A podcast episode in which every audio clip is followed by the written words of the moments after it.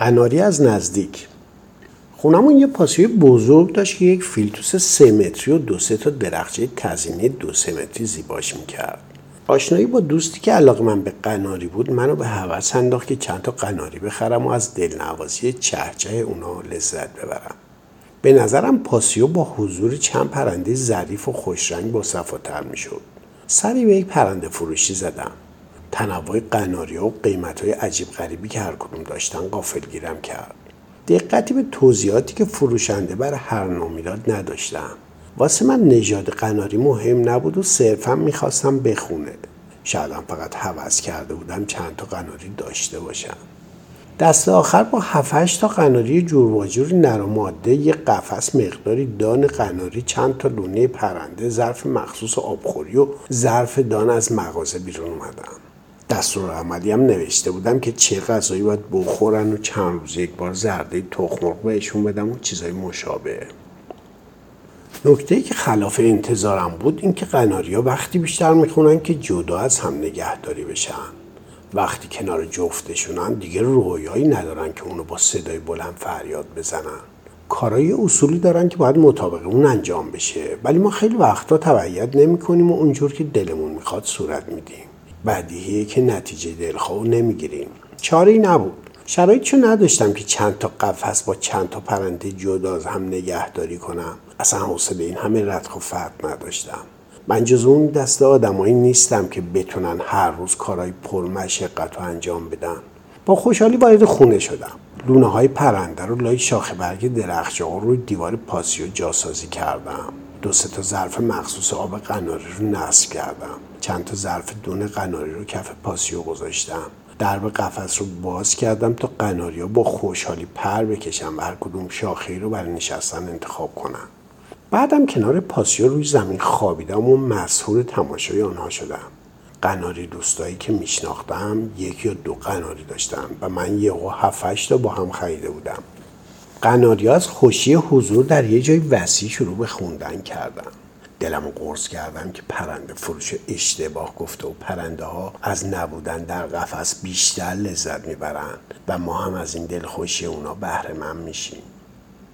چند روزی نگذشت که قناری ها دو تا دو با هم جفت شدن و لانه ای رو برگزیدن و تخم گذاشتن. خیلی زود قناری های ما دو برابر شدن.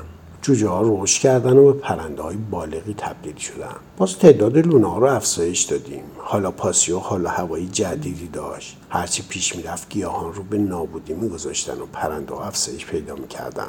فقط فیلتوس بود که هنوز سر پا بود. شاید چون برگاش رو دوست نداشتم ولی برگاش بیشتر رنگ فضله پرنده شده بود تا سبز سیر.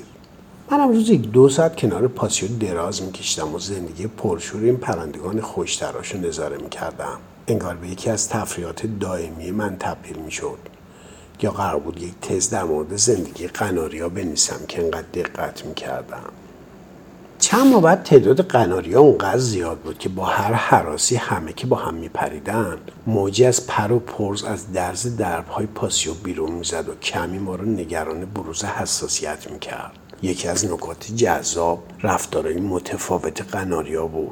ما اکثرا پرنده ها و موجودات رو از دور می‌بینیم و شاید فکر می‌کنیم هر گروه از موجودات کاملا مشابه همه و حداقل چیزی به عنوان خصوصیات اخلاقی برای آنها متصور نیستیم و این موضوع رو کاملا منحصر به انسان ها می‌دونیم.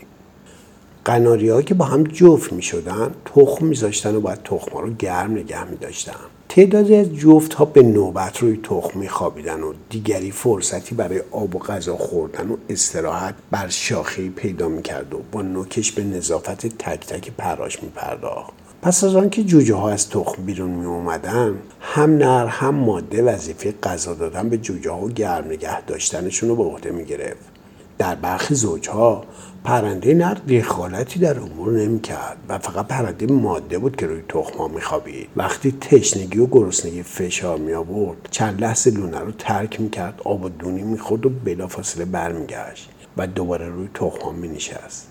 این ماده ها که نرهایشان بیوفا می نمودن جوجه هایشان را به تنهایی غذا می‌دادند. برای تخم ها و یا در کنار جوجه ها به نظافت بالهایشان می پرداختن.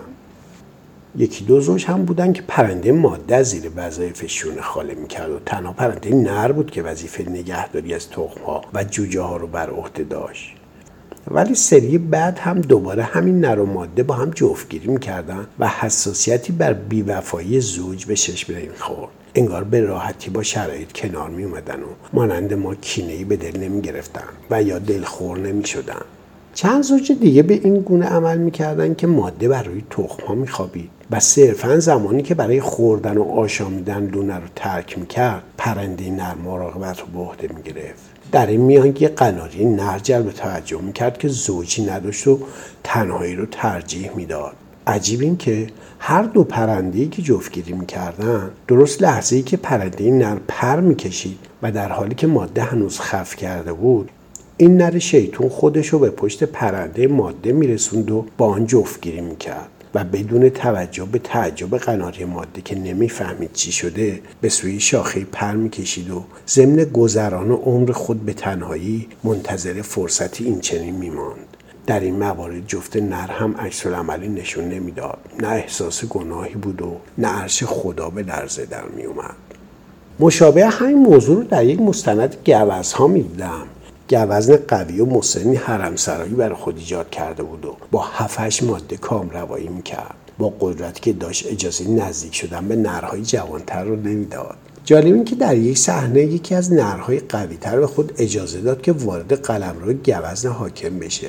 گوزن حاکم بلافاصله برای تعدیب این گوزن خاطی با او درگیر شد و به جنگ پرداخت. در این فرصت گوزهای نر جوان خود را به ماده ها رساندن و با آنها جفتگیری کردند.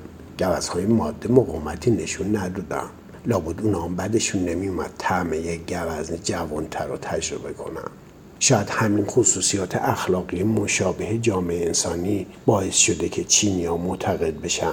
انسانهای منزه قبلا یک نوع حیوان خوب بودن و پس از مرگ روحشان در کالبد گونه دیگر حلول می کند و به همین منوال در مورد انسانهای بدتینت سعدینام آبان 99 www.sadinam.com